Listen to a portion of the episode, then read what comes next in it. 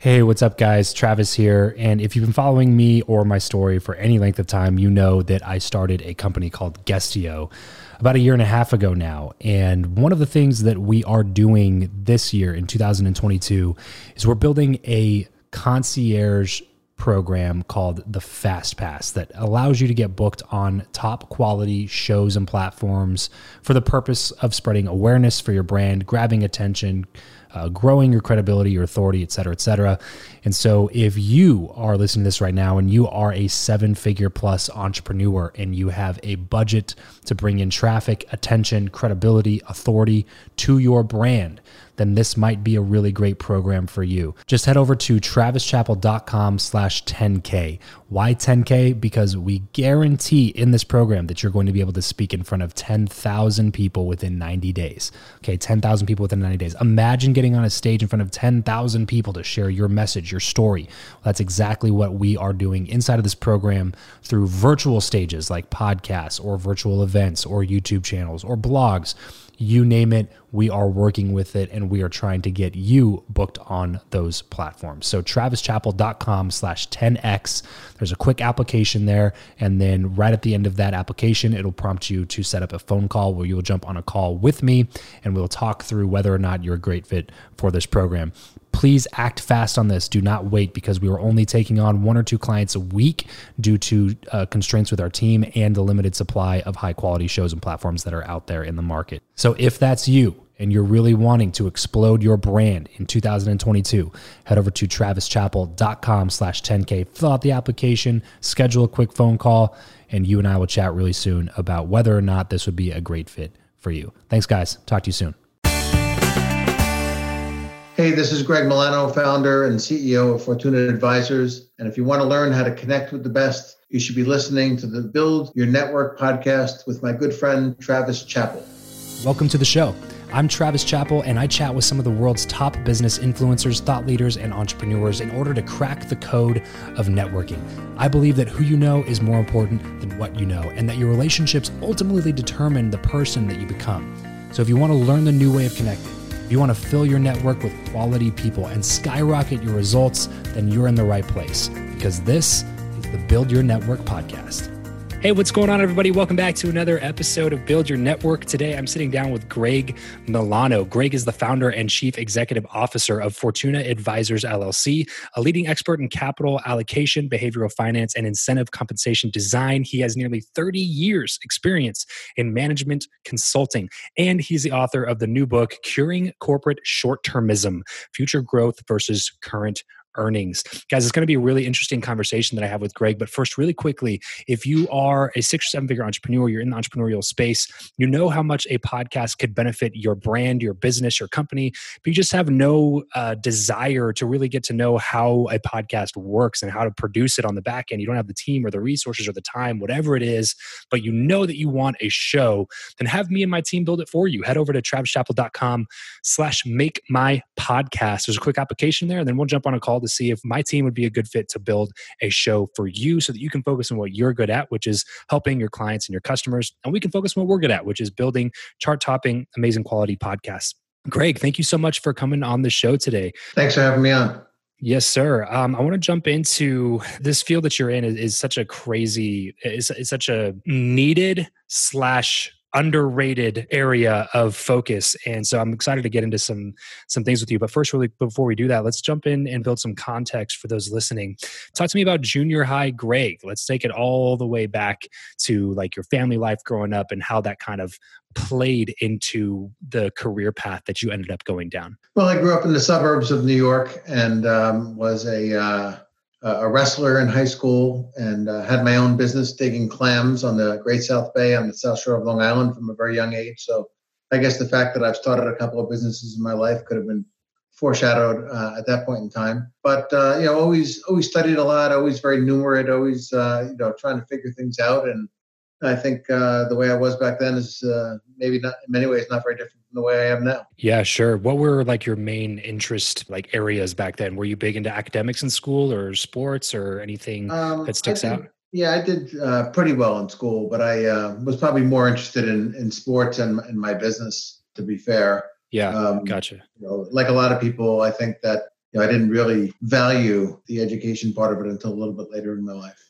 Sure. Do you feel like you were so interested in that business entrepreneurship space that young because of any sort of like parental influence or cultural influence? Or do you think there's just kind of something that was innate, a desire inside of you? I think it was innate. I was influenced a lot by my older brothers. I followed in their footsteps in my first business. You know, they kind of helped me along the way to get started. But okay. um, you know, where I've taken it since then has been very different from any of them or my father. So I think a lot of that's just sort of internal. Yeah, right. Did you decide to go to college then after out of high school? Yeah, I went to college. I went to engineering school, became a mechanical engineer. Was that opposing to what you wanted to do? Like obviously you had that entrepreneurial, that business itch in in high school, but then you ended up going a completely different path in college. Was that on purpose? Uh, yeah, it was. And I to this day I think the engineering degree was really productive for me. Although I don't use the actual engineering analytical skills that much. Um, sure. One thing about engineering school is it teaches you to problem solve. That's what I do all day now. And I think my ability to approach a problem, identify its characteristics, uh, the alternative solutions, and evaluate those solutions is uh, directly, you know, affected by you know what, what I learned at engineering school. After you graduated from school, how long did it take you to realize that you didn't want to be in the engineering path for your career? Well, I immediately flipped when I got out of school. I took a okay. position, a sales engineering position, which was really sales for people that had an engineering background. Uh, but then, you know, in less than a year, I found that that wasn't a really productive path for me. So I went back into engineering as a career. But while I was working as an engineer, I went to school at night at NYU to get my MBA, and that's what opened up the doors to what eventually became my consulting career and eventually my entrepreneurs. Gotcha. So when you were when you were actually doing the work that you had gotten your bachelor's for, you were at night studying to jump back into the business world. So was it was it something that that happened while you were an engineer that made you realize that you'd wanted to go down that path or like what like what made you cuz obviously you're being an engineer is a you know a good career. It's something that a lot of people aspire to and it's a it's a good career path a good career choice. But there's obviously something inside of you that made you be like actually i don't know if i want to just do this. I should go to school to study for my mba so i can get back into this entrepreneurship business thing. There wasn't one specific moment. It was a series of dominoes that fell. I was torn on whether i wanted to get a master's in engineering or a master's in business and I opened up one of my textbooks from my undergraduate engineering, probably my toughest class I took. Uh, the course was called the Lumped Parameter System, and we used to just call it lumps. I opened up the book, and there was such a long equation on the page that I said, "Oh my God, I couldn't possibly do that again."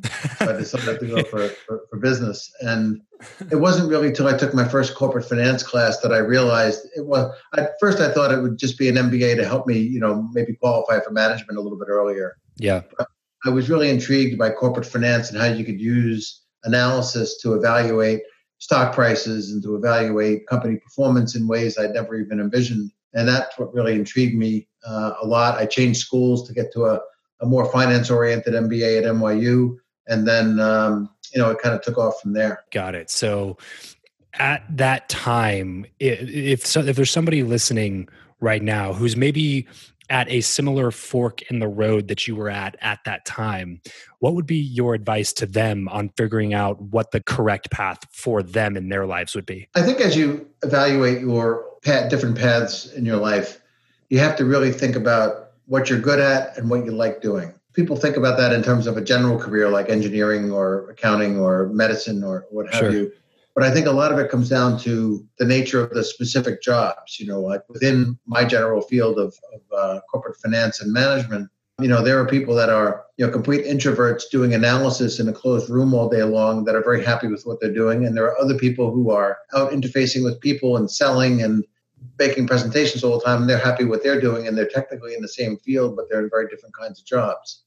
I think as you as a person goes through their first few jobs in their life, they need to think about what are the characteristics of those jobs that they really like and that they're really good at. And then whenever new opportunities come along, they need to weigh them against that list of, of criteria to see, you know, is this something that I'm going to be good at and I'm going to be happy with? And, and that should really steer them.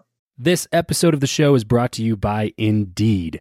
We are driven by the search for better. But when it comes to hiring, the best way to search for a candidate is not to search at all, it's to match and match with Indeed. If you need to hire, you need this platform, guys. I'm telling you, Indeed is your matching and hiring platform with over 350 million global monthly visitors, according to Indeed data, and a matching engine that helps you find quality candidates fast. Ditch the busy work and use Indeed for scheduling, screening, and messaging candidates so you can connect with those people even faster. And it doesn't just help you hire faster. In fact, 93% of employers agree that Indeed delivers the highest quality matches compared to other job sites, according to a recent Indeed survey. And look, guys, one of the things that I wish I would have used Indeed for is this matching service. You can search and search and search and search and search all day long, but to actually be presented with quality candidates like like like hiring a a recruiter for you that's presenting people that has actually done the work to vet them and uh, bring quality people in front of you that work by itself is uh, the fact that it's done by a software instead of like a team of high quality recruiters is is pretty insane. So they leverage over 140 million qualifications and preferences every single day, which is why Indeed's matching engine is the best one that you can use. It's constantly learning from your own preferences. So the more you use it, the better it gets at doing the job for you. Join more than three and a half million businesses worldwide that use Indeed to hire talent fast. And listeners of this show will get a $75 sponsored job credit to get your jobs more visibility over at indeed.com slash Travis. Just go to indeed.com slash Travis right now and support this show by saying you heard about Indeed here on the podcast. Indeed.com slash Travis. Terms and conditions apply. If you need to hire, you need Indeed. Yeah, sure. And I think that exactly what you said there is having that combination of like the things that you're good at, the things that make you happy and fulfill you, and things that maybe challenge you and things that you have fun with instead of just looking at it as a linear path because of what parents or culture or you know people in general think is the better path for you. And i think I think talking about that strengths part of that is a really necessary part of the equation because there's a lot of people out there that tell you to to button up your weaknesses and focus on your weaknesses and turn them into strengths and all that stuff. But then there's an entire other, you know, group of people who are saying, forget about your weaknesses, double down, triple down on your strengths because they're strengths for a reason. What would you say on in that discussion? Is there any is there any insight that you could offer? I don't think it's an either or. I mean, I think you kind of have to do both if you really want to be successful. I think capitalizing on your strengths is is critical to success, but you know we all have weaknesses and finding ways to reduce the effect of those weaknesses, make them less of a drag on on what you do is just as important. So I, I don't really think it's one or the other. I think you really, if you want to be really successful, you have to do both. Right. So let's go a little bit back into your story then. Talk to me about your transition away from after you get your MBA, away from the engineering path and into the entrepreneurial path. What was that first business and how did you become successful with it?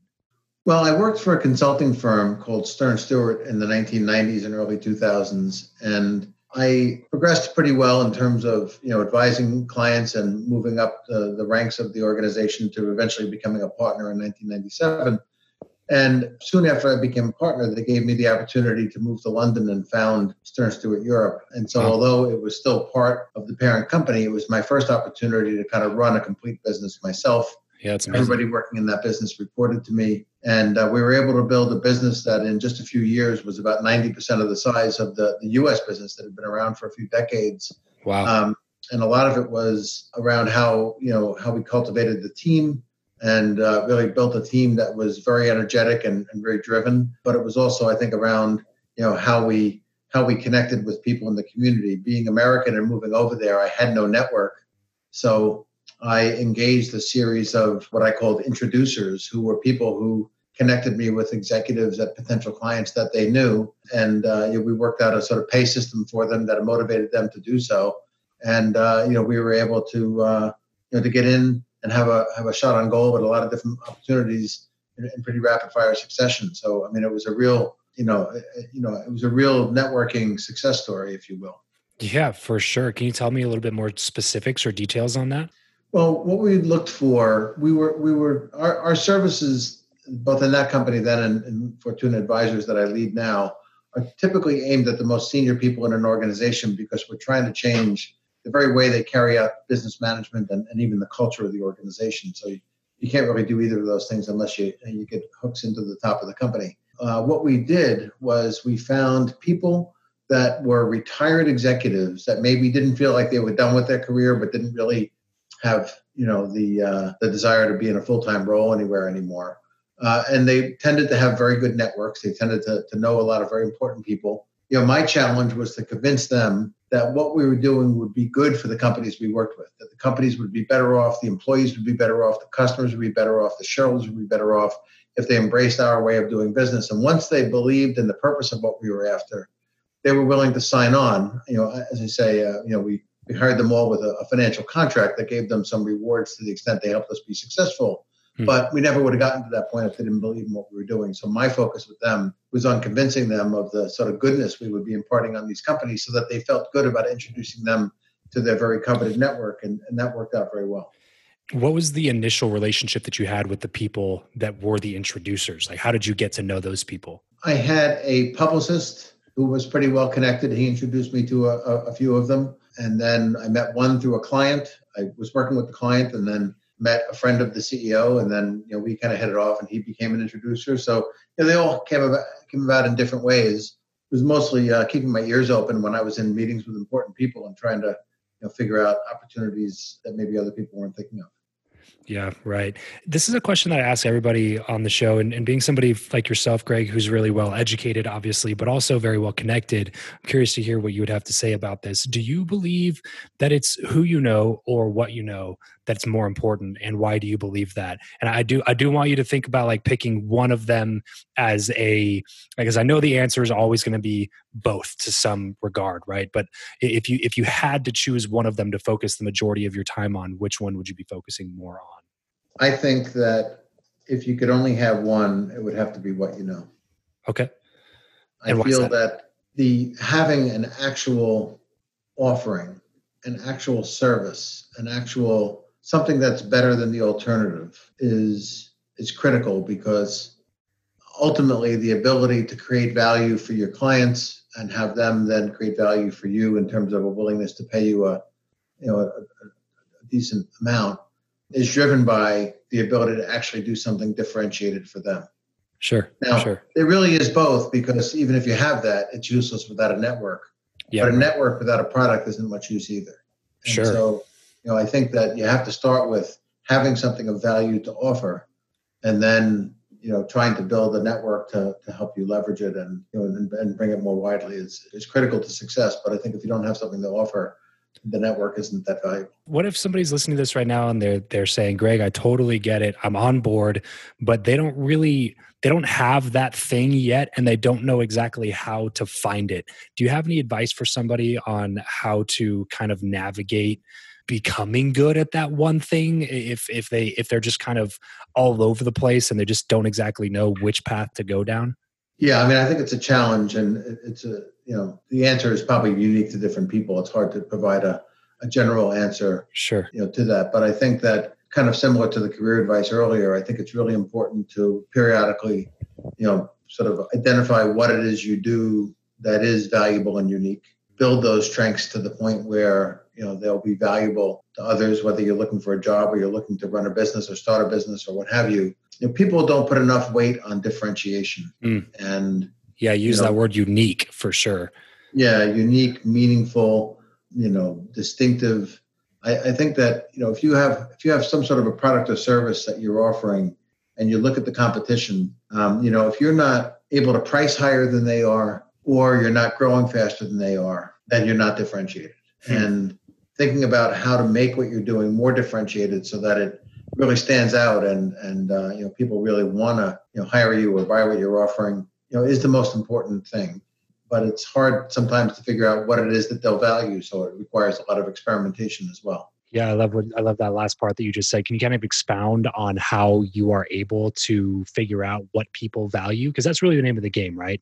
Is being able to offer value for people either for your customers in exchange for money right or for people in your network in exchange for just building relationships in general so how do you specifically go about trying to find out what is valuable for people? Well, I think when we started Fortuna Advisors 11 years ago, we we knew that nobody would know who Fortuna Advisors was. and so we had to try to get some recognition somehow. Mm-hmm. And you know, again, I think that we, we we we felt like we had a better way to measure success inside of an organization. You know, financial success, and that you know, we could weave that into better ways of planning and investment decision making and all sorts of other business management processes. And uh, but we didn't know how to you know let people know that we existed. So what I decided to do was I decided to, to try to write a few articles. We wrote a few articles that we just sort of self-published. Our firm is Fortuna Advisors, so we used the uh, sort of publication name of Bona Fortuna, and uh, we published a few articles that way. And then the editor of CFO Magazine asked me if I would write an article for for their website. I did so. He liked it. Did more. We've now written over 100 articles for for them. Similarly, we got into you know FEI and uh, Journal of Applied Corporate Finance, where I'm now on the uh, editorial advisory board. And you know, just by writing thought pieces about what we were doing, and then broadcasting them through LinkedIn and through uh, sending out broadcast emails to a network of people and so forth, we were able to build some awareness of what we're doing that didn't you know didn't exist when we started the company. And you know, we've some of our clients. We had a client, for example, very large company, over 100,000 employees. They reached out to us to initiate work in uh, late 2018. That's continued into this year, and that that reach out uh, came along with one of my articles attached to the email. You know, he said, "Hey, I read this article. We've been talking about it internally. We think we need your help." You know, and that's stimulated a phone call and then a meeting and then an engagement that you know, as I say, you know, lasted well over a year. So we found that by taking, you know, trying to be viewed as thought leaders in an area where people were looking for thought leadership and trying to get to people by just writing on interesting topics. We and we we base a lot of our writings on uh, unique research we've done of companies to see what works and what doesn't work, and then we publish our findings. So it's not opinions. You know, we're publishing facts that we've observed, Sure. and that really has, I think, also made people kind of like you know there's a million people out there with opinions. The fact that we back up our opinions with facts is something that a lot of people like. So you know it's, Yeah. it's a lot of trial and error. Some things haven't worked as well as we thought they would. Some things have you know we find that being pretty steady in our release of materials messaging is really important. Uh, today for example we released our 2020 buyback roi report which is something we've been doing now for nine years. And uh, you know, it ranks companies on how well they buy back their own stock. Some very successful, some very unsuccessfully. And you know, we write a big long report about this, which a lot of people read, and that you know opens up the door to having discussions of potential work we could do for them and so forth. Yeah, what would you say to a company that maybe has not up to this point, like if somebody's listening right now and they up to this point have not seen the value in content creation as a whole? Because essentially what you're talking about, a different form than a podcast, sure, but it's all the same idea, right? Creating content that is offering value to people without asking for anything in return, just offering it up for free and, and, and allowing people to consume that information that you've put a lot of work into and not asking for money in exchange for it. What, what would you say to somebody who maybe ha- up to this point has not valued content creation enough to start doing that in their business yet? Well, I think you know our our shtick, so to speak. I mean, the name of my book is "Curing Corporate Short-Termism," and we try and live and breathe it. And I think the the, the point of curing corporate short-termism is really directly involved in answering your question because uh, if you're running a small business and, and and you think that it's possible that some kind of content creation may be different from what we do, but some kind of content creation could be helpful, but you haven't taken the steps on doing it because it takes time, it takes work, it takes sweat equity to do these things, and they take time to pay off. That means you're not thinking long term enough. I think that you know if you think about where you want to be two or three years from now in your business, the idea of taking out the time to produce written materials or you know maybe in a more modern way producing video and podcasts and so forth and using them to get messages out to people that you know might then be interested in what you're doing. You know whether you're making cupcakes or you're providing you know high level financial advice it doesn't really matter. Getting the word out there is important and it's got to be worth the investment. I mean some some investments will be worth more than others and picking the right one for the right business you know maybe is uh, you know is, is a bit of a challenge for me or for others but but the act of doing it is something that's valuable to virtually every business. Yeah, right. Uh, it's so hard to get people who are short term thinkers to start thinking long term. So, if you're talking to a short term thinker, what would be something that you would say to them to maybe just at least get them to start thinking about the repercussions of their short term thinking in a long term timeline? Well, the vast majority of people that are too caught up in short term thinking know that they are. Hmm. I think that, you know, people say to me things like, well, you know, we know that that's not the right thing to do, but it's really the only way to do it because we have so much pressure from investors and analysts and journalists and all that kind of thing. And so I think getting them to think, you know, longer term requires you to you know, get them to realize the fallacies of, of those actions. What we did a few years ago was we looked at uh, company performance versus what analysts said they should do and also versus last year. And what we proved was that over any long period of time, really anything longer than one quarter, improving over last year was so much more important than beating what the analysts said you were going to do. So beating budgets or goals or targets that you know arbitrarily set really doesn't do anything for you. And so that short-term performance to try to hit an earnings per share goal or a revenue growth goal or something like that probably isn't going to get you anywhere. Hmm. And if you think about improvement as the goal and you say, okay, well, I'm not worried about where I'm going to be next quarter but I'm worried about where I'm going to be two or three years from now. And the path to get there is less important, but getting there is really important. The idea of making investments in your future that maybe take some time to pay off starts to look more appealing. And yeah. you know, we, we we what we do is we you know we prepare little case studies of companies that have or have not followed that kind of paradigm. And you know, it's pretty clear that the companies that think long term, you know, owners owners care a lot about profit, right? I mean, if you own a business, you care a lot about profit, sure. but you would never like cut R and D spending or marketing to hit a profit goal. And hmm. yet, I see managers of public companies doing that all the time. And so, it's just a matter of saying that you know the destination is more important than the journey, and we're willing to take you know some kind of variability of performance along the way to try to get to where we really want to get to in, in, in whatever time frame, two or three years or what have you that you want to get to. And that starts to open up people's thinking. Yeah. Um, a bit the ability to delay gratification is definitely one of the most underrated paths to success I think that's out there because it just takes discipline. Anybody can do it. All you have to do is just discipline yourself to look for the long-term reward instead of take the easy short-term reward. So, Greg, I, there's so much in this conversation we keep talking about, but uh, we do need to wrap up here. What is? Uh, I know that you you wrote a book recently that came out, I think, in January, uh, called "Curing Corporate Short-Termism," which is exactly what we're kind of talking about here. So, can you give us like the, the one of the biggest takeaways you would like people to take away from that book, and then also where can we go grab a copy? Well, the book is available on Amazon, uh, and there's a page about the book on our website that also has links to an interview I did on Bloomberg about it and uh, articles that have been extracted from it and links to where you can buy the book. Uh, it's available on hardcover, softcover, and on Kindle. The book is is basically a guidebook to implementing the kinds of principles we've been talking about. You know, how do you how should you best measure performance? How should you set goals? How should you do planning and resource allocation? And how do you evaluate investments? Uh, how do you train people and educate them on what this new cultural change is supposed to be all about? And very importantly, how to to better design incentive compensation to actually motivate the right the right behavior. The book starts with a prologue, which is a fictional story describing a company that has embraced the principles in the book. So uh, I've been told by several people that read the book that I should have stuck with that theme and just made the whole book uh, a, a, story. But um, you know, it's only the prologue that is uh, a fictional story. But I think it, it, seems to be pretty grabbing to people to kind of communicate how much better uh, the corporate culture can be if you get everybody thinking and acting more like long-term committed owners. Yeah, love that. Love it. So, if you are listening to this right now, be sure to head over to Amazon and grab a copy of Curing Corporate Short-Termism from Greg and I promise that you will definitely get something out of that. Greg, before we sign off here, what would be the best place for people to connect with you if they want to see more of the stuff that you're putting out? Well, I'm on LinkedIn, but also my email uh, is gregory.milano at fortuna-advisors.com. Perfect. Look, guys, I, there's I say this all the time, but I keep saying it because I think that it's really important to emphasize this.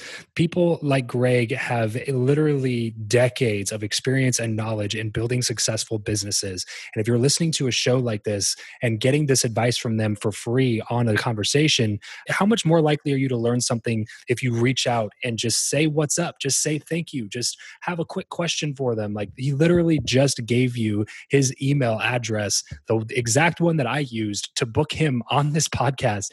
And And yet there's so many people that are going to listen to this and not take advantage of that opportunity. So don't be that person. Take advantage of the opportunity to connect with some of the people that I'm bringing to you here on the show and get to know them. And uh, and I, I know that you'll have a positive experience doing that. Greg, thank you so much for joining me on the show today, man. I seriously had a fantastic time chatting with you. You are a wealth of knowledge. Thank you, Travis. I appreciate you having me on. Well, that's it for today's show. If you want more advanced networking strategies as well as an instant network upgrade, then consider partnering with my BYN Inner Circle Mastermind. There are already dozens of high quality entrepreneurs in the group. There's dozens of video lessons on networking, there's monthly calls, there's accountability crews, and more, all for the low investment of just 99 bucks a month. So head over to byninnercircle.com to jump in. That's byninnercircle.com. Thanks so much for joining us on today's show. We'll see you next time. Remember to leave every relationship better than you found it.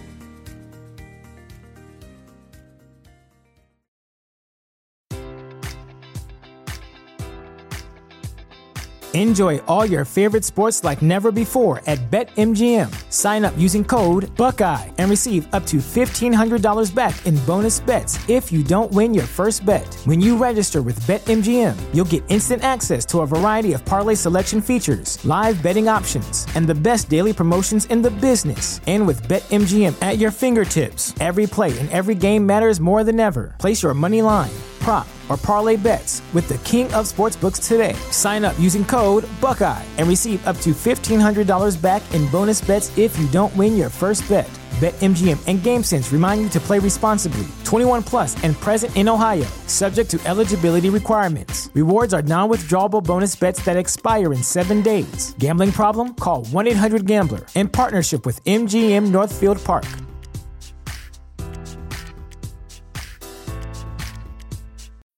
When you need mealtime inspiration, it's worth shopping Kroger, where you'll find over 30,000 mouth-watering choices that excite your inner foodie. And no matter what tasty choice you make, you'll enjoy our everyday low prices, plus extra ways to save, like digital coupons worth over $600 each week. You can also save up to $1 off per gallon at the pump with fuel points. More savings and more inspiring flavors make shopping Kroger worth it every time. Kroger, fresh for everyone. Fuel restrictions apply.